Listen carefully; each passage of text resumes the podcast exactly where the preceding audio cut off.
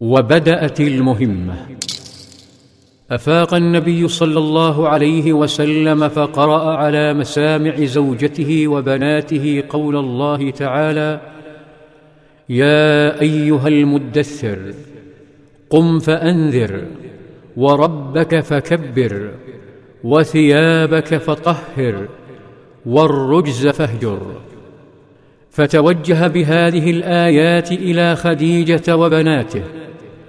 ثم بدأ بأقرب الناس إليه صديقه أبي بكر. فلم يزد رضي الله عنه على أن قال صدقت. فسمي الصديق. توجه إلى ابنه زيد وابن أخيه علي فاسلما رضي الله عنهما. وبدأت الدعوة سرية تسري في أقرب الناس إليه. لم يسلم أبو العاص بن الربيع زوج زينب لكن عثمان بن عفان أسلم. وبعد مدة من الدعوة السرية أنزل الله على نبيه قوله وأنذر عشيرتك الأقربين وبعد أن أشرقت الشمس واستيقظت مكة وبدأت الحياة تدب في طرقاتها وأسواقها خرج عليه السلام من بيته متوجها نحو الكعبة ثم توجه نحو جبل صغير بقربها يسمى الصفا صعد الجبل. ولما وقف على قمته تلفت ثم صاح كأنه منذر حرب. يا صباحاه! يا صباحاه! انتبهت قريش على صوت الأمين الذي لا يكذب. تركت دكاكينها وخرجت من بيوتها.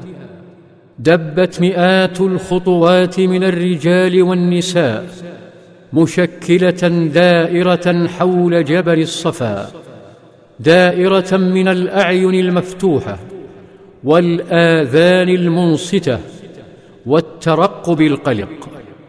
تلفت عليه السلام حوله وتأمل اكتمال قومه فأحب قبل أن يتفوه بحرف أن يحصل منهم على شهادة جماعية بأمانته وصدقه لأن الدين رسالة والرسالة لا يمكن أن تقبل إلا إذا كان حاملها صادقا امينا. فمن كان لديه مستند ولو على كذبة أو خيانة واحدة رصدها عليه فليظهرها الآن. صاح بهم فوصل مدى صوته إليهم جميعا. قال لو أخبرتكم أن خيلا بالوادي تريد أن تغير عليكم أكنتم مصدقي؟ قالوا نعم.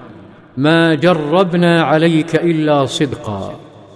شهادة موقعة من قريش في مكان واحد وزمان واحد. انتزعها منهم بعد أربعين عاما من فن التعامل الراقي المهذب الذي ملك به عقولهم وقلوبهم. عندها أطلق رسالته رحمة وشفقة بهم فقال يا معشر قريش اشتروا أنفسكم لا أغني عنكم من الله شيئا. يا بني عبد مناف لا أغني عنكم من الله شيئا. ثم نادى أشخاصا بأسمائهم فبدأت الجموع تنظر في فضول إلى بعضها.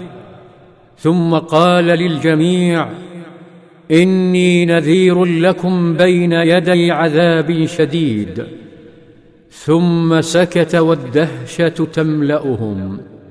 كانت القلة المؤمنة بين الجموع قلقة تتلفت ترصد ردات فعل العادات والتقاليد وسدنة الأصنام والأوثان.